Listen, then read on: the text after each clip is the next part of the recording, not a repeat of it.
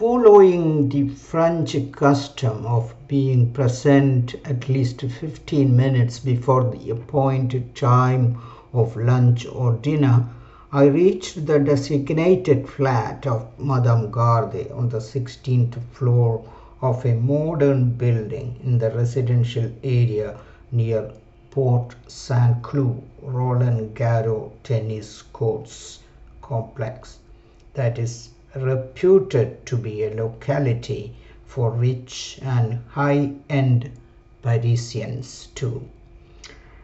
As was the custom then, I had taken special care to visit a flower shop on the way to Madame Garde's flat and to buy a small bouquet of flowers to be gifted to the host on arrival for the special occasion.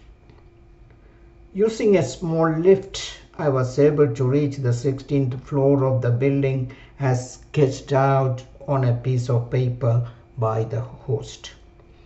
When I rang the doorbell of Madame Garde's flat, I was accosted warmly by Madame Garde and her husband, a tall, well built, humble, and smiling gentleman.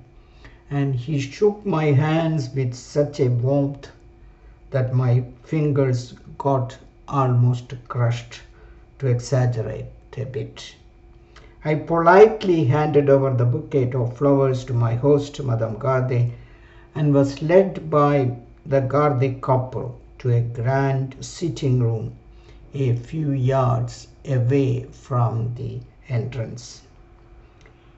Exquisitely cushioned cozy sofas, attractive imitations of classic paintings fixed up fixed on the walls, floor garnished with bright Russian uh, Persian carpet, etc., showed what a wonderful and high-end couple or a rich couple this Garde family family was and how beautifully they had arranged the room for this new year celebration.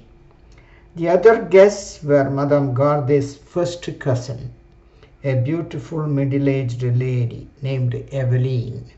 Her belgian husband Gil- named gilbert an advocate at the belgian court of justice then and appearing to have an an Englishman style of stiff upper lip, and another French lady named Madame Germaine, a distant cousin of Madame Garde, and who appeared to be in her late seventies. All guests appeared to be excited and puzzled to see an Indian face as part of the function and appearing and speaking French like a, like a typical Frenchman too.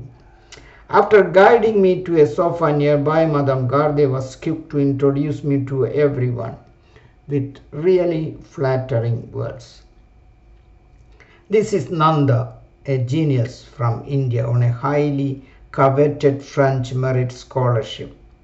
And in my memory, he is the only Indian scientist who has been awarded the prestigious doctoral degree from in reproductive biology from our wonderful university that is Université Pierre Marie Curie or University of Paris 6 you, you know folks while introducing me Madame Garde showered really flattering words like this too when Nanda came to meet me in Cochin Hospital or Hospital Cochin about three years back, as suggested by Professor Olive, he was able to speak only a few words in French language then.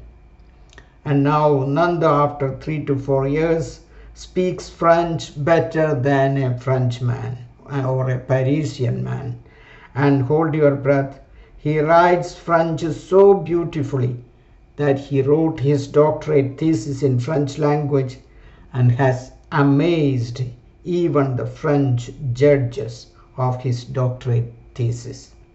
This guy could go high up as a scientist, and don't be surprised if you come to know of Nanda Kumaran as a Nobel laureate in the years or decades to come. Let me add without any exaggeration. Madame Garde continued her speech. This guy is a brilliant researcher and scientist and a wonderful human being too.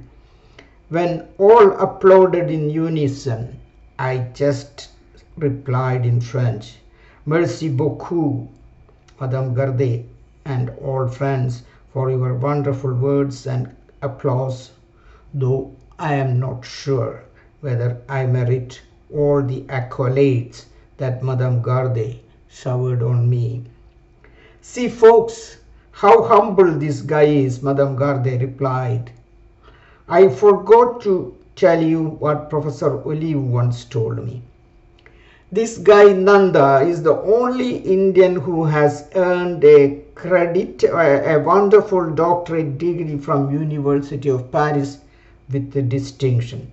And the, ju- the judges of the doctorate thesis had added in the citation. This guy could achieve a lot not only for science but for his country too.